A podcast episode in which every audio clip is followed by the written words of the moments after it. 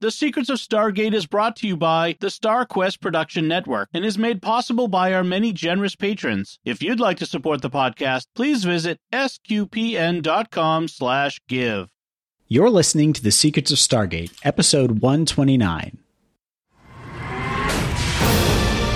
Janet West, Jackson has identified the seventh symbol. All right, here we go. We are about to try to make a connection. All we gotta do is bust out of here, commandeer the ship, and fly on home. Indeed. You say that a lot. I know that this could be dangerous. But this is our job, right? It's what we signed on to do. It was never about going home. It's about getting us to where we're going.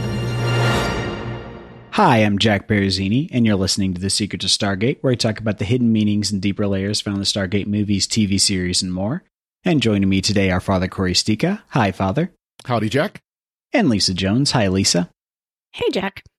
And Victor Lams. Hey, Victor. I knew you were going to say that. Hi, Jack. Oh. the puns are starting already. that works. Indeed. Today we are discussing the 21st episode of season 6, Prophecy, or Prophesy, depending on whichever you want to say. Yeah. Jonas starts to have visions of the future, which come true with alarming accuracy. He and the team investigate a planet where the inhabitants are oppressed by the Goa'uld, the Lord Baal. And Jonas discovers that his visions are being caused by a tumor in his brain. But before it can be removed, he has a vision of SG 1 being ambushed by the Jaffa at the Stargate. He warns General Hammond, who is able to prevent the attack. Jonas has the tumor removed and he recovers. The team is grateful to Jonas for saving their lives, and Jack seems to finally be recognizing his value to the team. Right in time for him to be gone. yep. What are your thoughts on this episode, Father? Well, this one wasn't too bad. Uh, I mean, I, I, I kind of like the idea that he could have this, this, uh, these prophecies, and of course, you know, you have Samuel scientifically by Newtonian physics. I don't think Newtonian physics cares about whether you can tell the future or not. But anyways, yeah. um, no, it, it, this is this isn't a bad one. Of course, this this very much a Jonas centric one. You know, focusing Mm-hmm. more on him and trying to figure out his place in the team. Like you said, right before well he leaves the team. But anyways, yeah. Thought that was. I mean, it's good we're getting a Jonas episode before the end, but at this point. what about you, Lisa? Yeah, I guess it's bittersweet because we know Jonas is about to leave, and I, I, I really like him, and I've liked him all season. Um, and I, I really enjoyed the whole. You know, is it?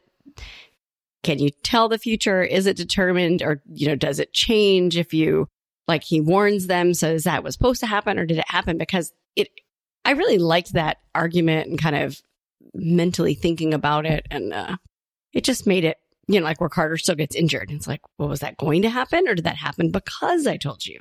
Mhm. So I, I liked that uh, mental conundrum, you know, got me thinking. So, and I don't, I don't know if you can tell the future or not. So, I guess it depends on what you're telling the future about. true. I can predict that I'm about to ask Victor uh, what he thought of the episode. so there we go. I knew you were going to say that. No, it's yeah, they were definitely keeping their powder dry for next episode here. they were hmm. they were not going to pull out any of the stops on this one. I I mean, I like that it's a Jonas episode, but it just didn't click for me. And for a number of reasons. There's it's like a balloon that deflates itself. You know, Sam says, "Well, we don't know if we can change the future," which you've done already in two episodes yeah, with time traveling episodes. and then and then the the whole main kind of twist of this episode is is, you know, Jonas sees a horrific, you know, vision of the future and it's up to you know Jack and the other SG leaders to somehow prevent it. And we don't really like get a sense that anything that Jonas did or first saw changed anything until right at the very end. So it's kind of Mhm. It, it there's like a disconnect between what his visions are seeing and his actual ability to influence, you know, outcomes and stuff. So I don't know, it just didn't it didn't click for me. It kind of plodded along. Even scenes such as like the surgery scene with Jonas like weren't dramatic or tension filled. It just just seemed like it was taking up time until we get to the next episode. Mhm. He did a lot of sweating though. He did. Yeah. He did. And uh, Jack seemed especially flippant this episode. Yes, he did. that comes and goes. Yeah. Yeah. I, I wonder if it is the how much uh, Richard Dean Anderson was invested in the episode is where you get that Hmm. level. Could be. Yeah, it's it's an interesting idea, and I, I kind of agree with you, Victor. Towards the end, when he tells General Hammond about not opening the iris because a bomb's going to come through, and then it kind of gets very muddled and lost. And then he does open the iris, and everything ends up being okay. So I I don't Mhm. know if the point was, well, I guess it was Jonas changed the future by telling them that the Goa'uld were going to get the Mhm. Well, Well, it was it was um The it was radio. Jonas. Yeah, it was yeah by Jonas convincing General Hammond to call on the radio. Got the guy, the traitor, Mhm. to sound the alarm, even though he wasn't supposed Yeah. to. And if he hadn't sounded the alarm, SG One would have been ready, or wouldn't have been ready for the the uh, Jaffa coming after them. But Mhm. because they sounded the alarm, SG One was alerted just barely in time. and and it allowed the true hero of this episode, Ilori, or Ilori's daughter, Natanya, to to shoot Mot, the main bad That's guy, true. and stuff. yeah So- I like that part. yeah. So it's like SG SG One didn't really do anything. It was more, but the villagers did, and so that was Mhm. good. They empowered them. Yes. Yep. yeah, just kind of because they didn't foresee that calling was going to alert the Jaffa and have him put turn on the alarm and all that. So Mhm. it was kind of like happy accidents that ended up working out. Mhm. Yeah.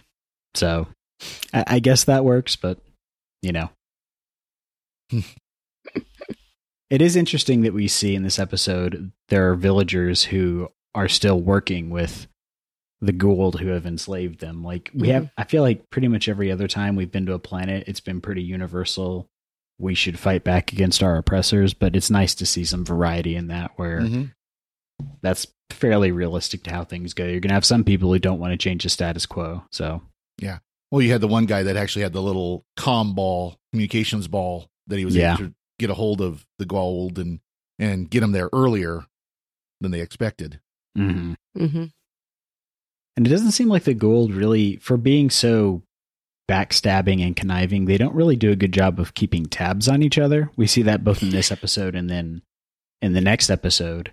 There's a lot of they don't really know what's going on, even though you. I feel like with all their intrigue, that would be one of the main things they'd want to do. Yeah, maybe they're. I don't know. We we do see Goa'uld spies, right? So the whole, so we know that that's a thing. Mm-hmm.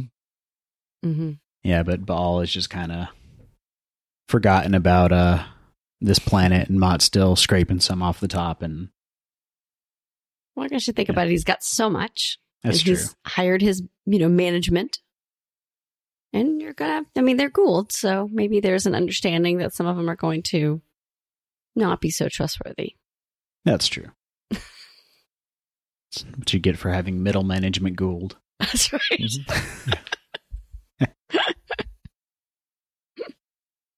I guess this is kind of like the uh, the office space then of Stargate. You got him scraping a percentage off the top, not Oh, telling yeah. the bosses. Yeah. It doesn't work out for him either.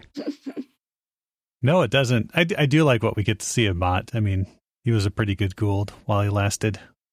I For all like where- five seconds. Yeah. So Yeah. Jack Jack says like this is where you tell me about all of the the bad things you're you know and he's like yeah basically okay Yeah.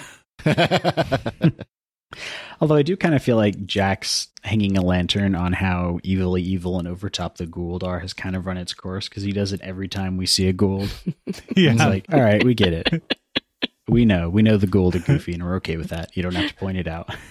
Well, and, and this this Lisa Goa'uld that had a plan, you know, like Yeah. okay, I will torture the code out of you. I will send a bomb into SGC. I will rid us of this these meddling humans. Mhm. All the other ones are like, we're going to go and fly over to Earth and menace for a while and then get blown up. He's like, no, I'm just going to throw a bomb through and then deal with it. and then we're going to invert gravity and drop drops of acid on you. Yeah. Yeah. It's like a Bond villain. Yeah. Yeah. I, I suppose you expect me to die? Yep. No, Mr. Bond, I I expect you to die. yeah. Wait, I think just said that. Yeah, Yeah. exactly. No. Do you expect me to talk? yeah. Yeah. Um, I kind of wish we'd gotten more Jonas centric episodes throughout the season because I feel like for a, a good 50%, he's almost just a background character. And then every so Mhm. often he pops up and Yeah. is Yeah. The primary focus. But it's, it seems like pretty much every time he is, they have to talk about it's probably not the, the quadria that is causing whatever's going on with him. And I feel like at this point, you might want to do some more long term tests. He's having all these weird Exactly. physiological things going on. It's like we didn't think asbestos was bad for us, or uh, like radium, and we see what how that's happened. So you can't really rule out that Naquadria is not a problem. Well, and of course, in this case, they they he basically has the same. Hey, you know, I was in that machine for an hour. That may have had something to do Yeah. with it. Yeah, And she was literally ripping apart my DNA. That may have something to do with it. And they did not. So they reversed whatever she did to Carter, Mhm. but they didn't stick Jonas back in there and Nope.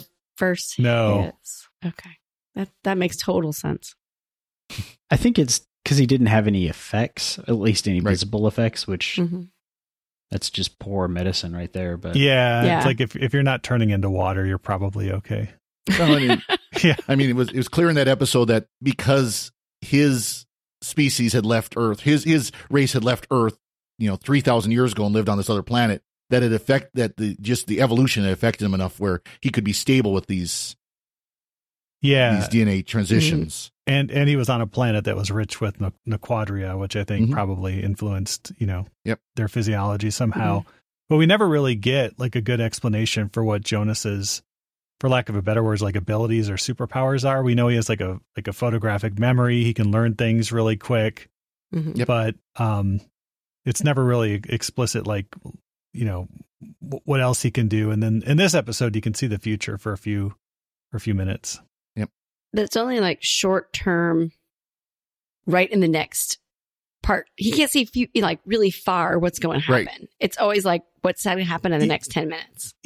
Yeah, and it- and at first it's like it's only things that he will experience in the future, so he can Mhm. see what he's experiencing in the future. But then when he's in surgery, he can see across the the universe or across the galaxy to the Right. other planet and see what's happening there. which is more helpful. It's more helpful, but it's it's not not really more plausible if the rules you've ex- established are like I can see what I'm going to know in the future or something. Yeah. maybe it's I guess you can hand hand wave that away by saying as the tumor grows, it gets his abilities get more Yeah. powerful, Mhm. and it still Yep. doesn't answer why he would see exactly what he needs to see to Yeah, not all his just Well, he friends said he was Yeah, concentrating. Remember? Mhm. yeah, okay. concentrating. Okay. Yeah, because he, he gets to the point where he's actually focusing on okay, what is going to happen to SG one at this point. That's true. You know, so that that that makes that makes some sense, and in some of it, of course, at first it was seeing things through his view, and they they, they Mhm. actually did a good job with the camera on this, where either they filmed the same scene from two different angles, or they refilmed the scene twice. Yeah. Mhm. But the Mhm. first couple of times we see it through his eyes, so it's from the person that's speaking or that's acting from his eyes. But then when when it's SG one being gunned down, you see it exactly filmed as we see it on the series or on the Yeah. That's later called on. budget constraints. yeah. we don't really know how sudden onset Hok'tar works. So Yeah. As an aside, that does make me think of just talking about the the way this time future seeing tumor would work.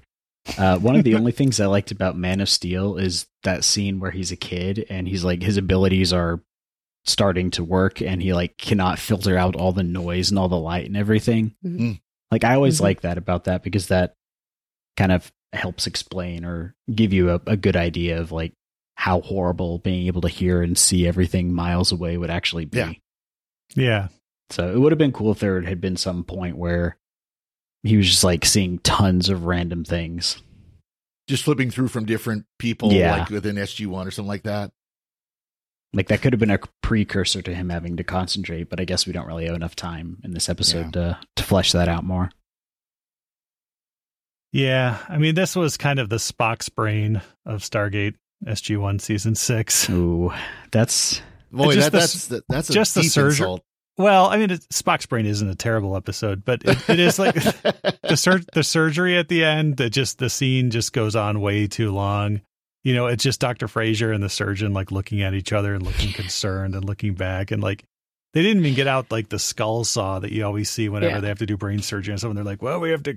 You're just like, oh, what'd they do? Like just drill Yeah. in or something. But I Well, don't they, know. they had a bleeder though. You know, they Yeah. didn't oh yeah, they had, oh, of the bleeder. yeah, they had the bleeder. Yeah, thought for sure they're gonna pull out like you know they like plop it on a tray or something. You know, Yeah. like, Yeah. there it is. Because they're like, oh, I see it. And I'm like, yeah. are you gonna show us or? Well, No? you know, it, it shows how well equipped you know uh, Stargate Command is. They actually have an old- you know a, a, a room that in the sick bay they could use for surgery. Now, mind you, it's not actual surgical suite. It's just a room that they turned Yeah. into a surgical suite. Yeah. And brain surgery, no less. Yeah. and did he? I don't think he had a bandage on his head at the end of the episode. He did. He, did. he had one just around where the scar would have Well, you been. could see a little bit of a bandage, and then Yeah. he, he had like a skull cap on. Yeah. Okay. Okay, because I, I remember he had like a yeah had a hat on, but You could see a didn't little bit like- of a bandage peeking out. didn't look like he'd just gone through major brain surgery. Well, and how long had it been? Because you notice Carter's arm wasn't in the sling anymore either. Oh, okay. True, No, So could have been like, like a week later. did Yeah. y'all not see him for a while? Like go on They forgot about him. vacation? yeah. SG One was too busy cleaning up after the Goa'uld. I don't know. They went fishing at uh, Jack's cabin. Yeah. Carter was working on her Volvo or something. right. I do like how he specifically calls out the fact because when he first tells them, they don't really believe him again, and he calls out the fact they didn't believe him when Yeah. he saw the bug aliens in that Yeah. episode where nothing mattered. yeah. So I like that they actually pointed that out. Yeah. Yeah. It's like- they're like begrudgingly like, yes, that's true.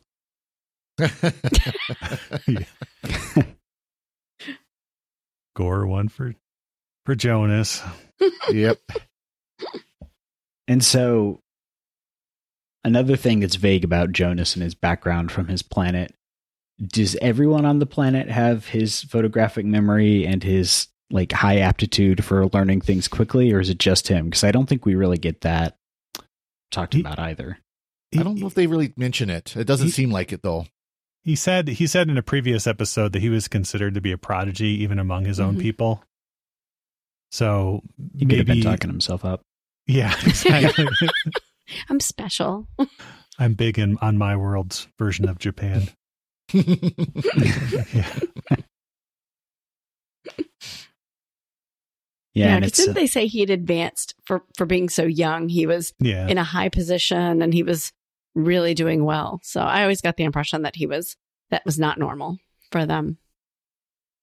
yeah, that's, that's what it seems like. 'Cause he's probably only in his mid twenties at this point, mid late twenties. Probably. So, He's I got that baby know. face. Yeah. needs to grow a beard. Yeah. And they also talk about uh, back with uh, Carter and Jonas and their uh, discussion about uh, quantum mechanics versus Einsteinian physics or Newtonian physics, and uh, they talk about like when you observe like observing particles, you, you cannot observe where they're going to be and all that. And then they they kind of tie that into the prophecy on the planet, which is a very vague prophecy. It's like Mhm. in the future, someone will come and save us. And it's like, Yeah. Yeah, that's exactly. basically any most like any culture is going to have a a prophecy like that. Like that's pretty Yeah. universal. So especially one that's enslaved at the Yeah. moment, right? I mean, it's like you got to give people hope somehow, and then, yeah, I, I this would have worked better without the prophecy on the planet because it's just kind of like, you know, bookending it. They mention it at the beginning and then they forget about it until the very end, and he's like, no, and it doesn't really have any bearing on the plot. So I feel like they want they had too many different things they wanted to do in this episode, and they didn't really fully explore any of them. hmm Like if they wanted to lean into the whole prophecy thing and kind of juxtapose that against Jonas being able to see the future and kind of dealing with determinism and all that, then they should have had the people on the planet like treat SG1 like they were a messiah or something and you could like tie those two things together, but they don't really do that. And we only see a few of the villagers and there's like a couple bad ones and then there's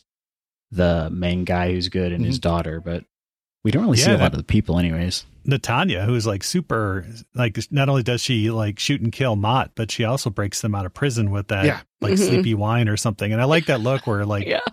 Jack Yeah. is like, "Hey, pass some of that our way," and she's like, "No, no, you just don't want of shakes this. her head. Yeah. This isn't for you." And then they like drink it and go sleepy time. And yeah, I like, I like, you know, she's awesome in this episode. Mhm. She's the best character in this episode. Yeah, She actually does more than anyone else. yeah.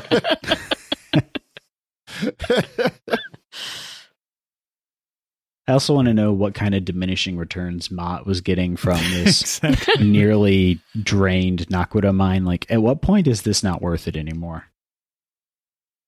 I don't know. You get like five or six nearly depleted mines, right? And yeah, Yeah, he just keeps building Yeah. up the cast off. Next thing you know, he's got some power. Mhm. Yeah. I just want to know how much fuel he has to expend to get to these That's planets. true. Like, Yeah, Well, and how often does he have to go? I don't know. but you know, They the weren't ball really in seems- threat of rebelling, right? Yeah. On their own. he's like, "Buy this mothership to get to work. Go to work Yeah. to pay for the mothership." Never ends. pretty Of course, Baal seems Yeah. arrogant enough that it's like, well, they're only producing half of the capability that they are supposed to. Well, they're they're forget them. We're done with them. Yeah, exactly. You know, so that there could still be plenty of life left in that mine. You know, plenty of life left in those slaves. So you know, we you know we'll we'll take it. You know, Yeah, I wonder what almost depleted means. Like, is it like you're getting grams of the stuff, or it's just not like falling off the walls? they only filled one two person carried box full of Naquadah. That's not enough. Well, they do mention that they had they were sick and they couldn't get as much as like they could, and and you know Mot executed a bunch of them. hmm Um, so I don't know. I assume it's I don't. It it has to be something substantial, right? Because if it was just a little bit, like, and they don't have a refinery or something there, I don't know. Maybe it's maybe it's something like where they just have to mine like tons of rock, and then Mot takes it to a refinery, you know, on Terok Nor or something, and Yeah. turns it into turns it into whatever. don't I would also question the uh, efficacy of just using like hand tools to be mining this material when you could give them Yeah. more advanced tools, but I don't think the Goa'uld think too far ahead with that kind of thing.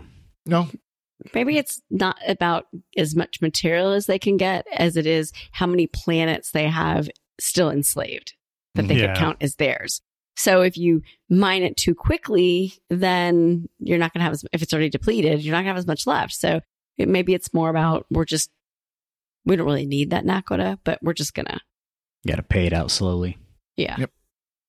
It's like they got to, they got to, um, what do you call it? Like it, it's a chart. Like how many planets do you have? Well, I have this many Yeah. yeah. that are still working for me, and you have that many. I you have know. I have this many slaves. I have this many Jaffa. You know that that makes me more powerful than you. Type. Uh-huh. And I think that I think that's a big part of it actually for the for the Goa'uld for the system lords is who's most powerful. They're the ones with the most territory, with the most people under their thumb, and so on. Mhm.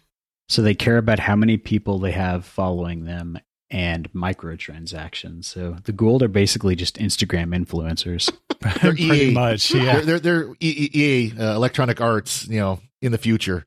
Hey, Yeah. don't insult the Goa'uld like that. I don't know. They're about as arrogant as EA, so I mean, Yeah. it works. Fair enough. Uh, I, you know, I did have to laugh when every time I hear Mott. All I could think of was the the British rock band Mott the Hoople. All the young Oh. dudes was their big hit in the U.S. That's all I could think of every time I heard that. heard his name. It's like, wait, what? I thought they were saying Ma'at at first, which is like the Egyptian term for like the balance of the universe. No. But when I was reading through, because Jack doesn't say Baal correctly, he calls him Baal, so I assumed he was just Baal, saying yep. Mot. Um, but it is, it's M O T. Yep. And it was supposedly what the uh, Babylonian god before Baal. Yeah. It just makes me think of the uh, the applesauce brand, Mott's. Hmm. So maybe he has a side hustle in applesauce. There you go. Like, like, you got the Mott's. That's an old Naquadah flavored Yeah. applesauce. no sugar added. Here Yeah. we go. And uh, the uh, Ilori, the the chief of the village, played by uh, Thomas Kopache, who is has been in just about everything. He's um, known for being in the the four Star Trek, um, you know, Next Generation era spinoffs, Next Generation, Deep Space Nine, Voyager, Really? and Enterprise. Yeah, he had a guest role in each of those series. Oh, cool. Yeah, Nice. yeah. So he he gets around, still alive, still with us, fortunately. Yeah, I feel like every time I click on a link for the guest stars on this show, the it's always like Star Trek, Stargate, like all these all these Mhm. same kind of sci-fi shows. So hmm that's why I Yeah. recognize pretty much everybody. Nightman, Sliders. Yeah, Well, we've you know, of course, we mentioned before that uh, there are a lot of actors. They just did the Vancouver circuit back when all Mhm. these sci-fi shows were were being filmed in Vancouver in that Okay. area. Back when TV shows and movies were being made. yeah, Yeah. exactly. Yeah. And you could actually make a living just doing guest, you know, Mhm. shots on on these shows if you did enough of them. Well, I say there's there's two in this episode that are both uh, been on When Calls the Heart, which is a Hallmark show that's in Vancouver. Oh, okay. So I mean, I, I noticed that too. And Taylor Rothery is still on a, um, well, it's Netflix, but it's a Vancouver show currently. So Sure. it is funny how many shows are still going on up there, and the same people. I mean, Yep. it's been 20 years, and they're all they're all working, and they're all working in the same place, and it's great. I mean, I just think that's Vancouver's a nice place, so It is. I wouldn't be jealous to live there. Yeah. for the weather at least. Yeah. It just rains six months out of the year, Yeah. solid, just like Seattle. That's that's my kind of weather, cold and rainy.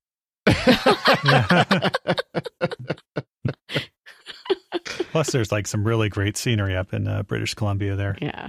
All the planets sure look like it. So Yeah, Yeah. exactly. That has to be pretty nice. In space, everything is the Pacific Northwest.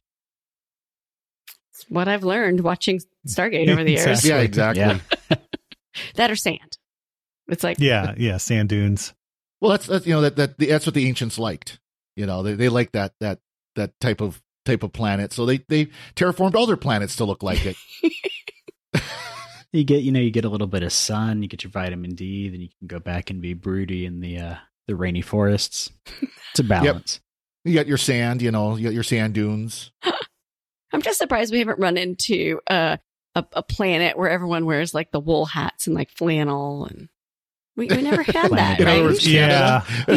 Yeah, like- planet of Canada. that never happened. I seem to remember there being like a lot of like in, on Andromeda when they'd go to like an outpost or something like a space outpost. There'd be a lot of people just dressed like Canadians. I mean, There. that's that's Firefly. Yeah, You that's got- true. That too. Yeah, People dressed Jayne's like a cowboy, Jayne's yeah. hat and stuff. Yeah. but um, yeah, another another trope in this is you get to see like everybody, all the main characters get shot and killed in it. You know, it's like, oh no, there goes Teal'c. Oh no, Walter just got shot. Oh no, General Yep. Hammond got. And but but you know, there's absolutely no, Yep. like Yeah, consequence to it or anything. So you're just like, okay, they're just filling time, and and now they have something to put in the commercial. You know, Yeah. I do have to say when like when Teal'c got shot, he's down and then he's like, yeah, I'm just gonna stand. I mean, and Jack's just watching. He's not help. I mean, it just no, it was just so like dramatic. I'm gonna stand up and let them shoot me in the back, and I'm like, Yeah. Well, and, and not even that. The the the one um, the major from SG fifteen looks at Jack as he gets blasted, like "Help me!" And then Teal'c gets blasted, and he looks at Jack, and he gets mad and stands up and get. It's like Jack's like, whoops. yeah, Yeah. Like, this isn't. This didn't work. huh. Was What I I do supposed to do something? He was thinking about fishing. yeah. yeah. Either that or he couldn't he was trying to come up with a snarky comment. yeah, yeah. it's like, How can I turn this into a joke? uh, yeah. don't give up your day job, Teal'c. I don't know. It's, Yeah. Do we have any uh Yeah. Any alternate language uh yeah, titles yeah, we do. Um, yeah, most of them were were prophecy in in one or another languages here, so that wasn't super, um, super duper exciting. But in in German, we in German, well, our joke is always that they're very literal and stuff, and and this one is is Jonas Visionen or Jonas's visions. So That's not Okay. bad. The only thing could be more literal is Jonas has visions of telling SG One dying. yeah, You know? exactly. I mean, that does basically cover it. Mm-hmm. Yeah, but in in every other language, it was like the prophecy or prophecy. So hmm. Nice. Awesome. Uh, did y'all have any other thoughts on this episode? one one thing I got a kick out of is you know um, when Sam was electrocuted and she's on the, the gurney heading to the at the elevator and can't feel her pulse. Fraiser does the thump, you know, not CPR. Literally, just take your fist and pound her in the chest. it didn't work. Get you know, well, use your you know your device to shock her back instead of thumping her in the chest. That does no good. yeah, like- Maybe uh, Teryl Rothery just had had something against Amanda Tapping, and that Yeah, was her she she way was to up get with Yeah. her. Miranda tapping that day. yeah. Little girl fight. It was good to see Siler again, partially Oh. electrocuted. Yeah. Yeah. His hands all scarred, you know. Yeah, compassionate blow. I hope he's going to get some good retirement benefits after all the time. Yeah, been Oh, the v, he'll get 100% disability from the VA and, you know, he'll, he'll be taken care of. He'll be fine. His wall is just all Purple Heart, like awards Yeah. medals. Yeah, but they'll all be. What's the? I feel like there was a movie where someone won this big award, but it was classified or a classified thing, so they gave it to him, and then they just take it back. Or I think that's something that might happen in real life. That's something that happened in Stargate where, like they talk about with yeah. Sam. They talk Yeah. about with oh Sam. yeah, Yeah. that's right. She yeah, got her award. Like of. they show her getting her award and then they had to take it back right away because she couldn't actually put it on her uniform. That's right. Yeah, yeah. been so long, I'm forgetting episodes Exactly. and referencing them now. Yeah. That was like, a, that was like season two. That's when we Yeah. met Jacob. Oh Oh gosh. yeah, that's right. There are people who believe that uh, Stargate is the documentary, so maybe There you maybe go. that's kind of what's It's happening. Yeah. Well, I didn't say it wasn't. I just said there are people who believe it is. But but of course, you know, we, we wouldn't Yeah. vow or, uh, that it is or isn't because we don't, No. we don't have any classified information. Please don't come shoot us. We know nothing. Yeah. See, that's why they made the Wormhole X-Treme episode there. There, Yeah, it's a exactly. little There's a tip off. plausible, yeah, deniability. Mhm. Yeah. Plausible deniability for the show. Just- That's plausible deniability for the real thing, right? Although There we go. I have to say, after watching SeaQuest now, I have a newfound appreciation for Michael DeLuise, who played the uh, who played the Colonel in Wormhole Oh, Extreme, like the fake Colonel. He's in two seasons of it, and it I just he's a he's an amazing uh, comic actor and Good. stuff, and has some good dramatic things there too. I I, I wish we could have seen more from him. Nice. Awesome. Uh, any other thoughts? Nope, not here.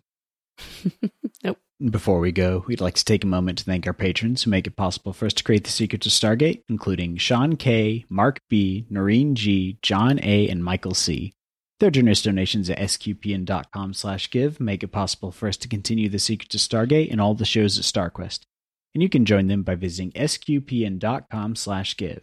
And be sure to follow the show on Apple Podcasts, Google Play, TuneIn, Spotify, iHeartRadio, and you can find the video versions at youtube.com slash starquestmedia. And to find previous episodes of Secrets of Stargate and to send us feedback, please visit sqpn.com slash stargate, and you can email us at stargate at sqpn.com, and follow StarQuest on social media at facebook.com slash starquestmedia or on Twitter at sqpn. And we'll be back next time when we'll be discussing the season finale of Season 6, Full Circle. Until then, Father Cory, thank you for joining me and sharing the secrets of Stargate. Thank you, Jack. And Lisa Jones, thank you as well. Thanks, Jack. And Victor Lams, thank you too. Thanks, Jack, and you go, you. Thank you. Uh, Yeah. that touched me.